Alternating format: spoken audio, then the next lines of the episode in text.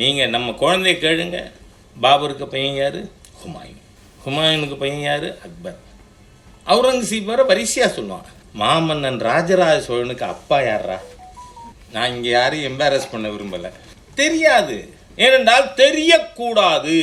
அதுதான் முக்கியம் தெரியாது என்பது மாத்திரமல்ல இது தெரியக்கூடாது ஆகவே சமுதாயத்தில் என்ன ஒரு மனப்போக்கு இருக்குது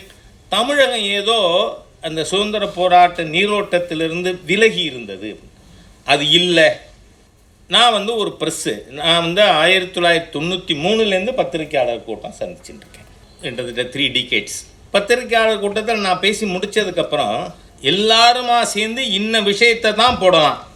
என்னென்னா ஒரு அசோசியேஷன் இருக்குது மாற்றத்திற்கான ஊடகவியலாளர் சங்கம்னு அதனுடைய குறிக்கோளே என்ன மாற்றங்களே வந்துவிடக்கூடாது சங்கத்துக்கு பேர் மாற்றத்திற்கான உடவைகள் ஸோ இன்றைக்கி ஒரு குரூப் ஒரு ஃபேமிலி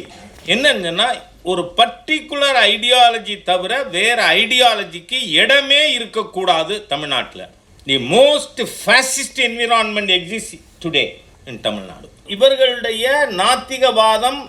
எடுபடவில்லை என்கின்ற காரணத்தால் சாமியில் பெரிய சாமி சின்னச்சாமி சம்ஸ்கிருத சாமி தமிழ்சாமி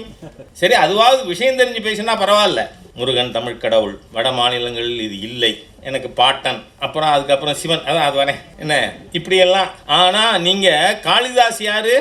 சம்ஸ்கிருத கவிஞர் இல்லையா மேகதூத்தம் ரகுவம்சம் எல்லாம் என்னவர் அவரோட லார்ஜஸ்ட் ஒர்க் என்ன தெரியுமா குமார சம்பவம் குமரன் சரித்திரம்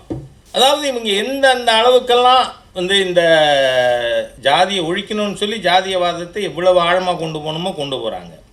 ஆனால் தமிழகத்தில் இந்த தேசியத்தின் மூலமாக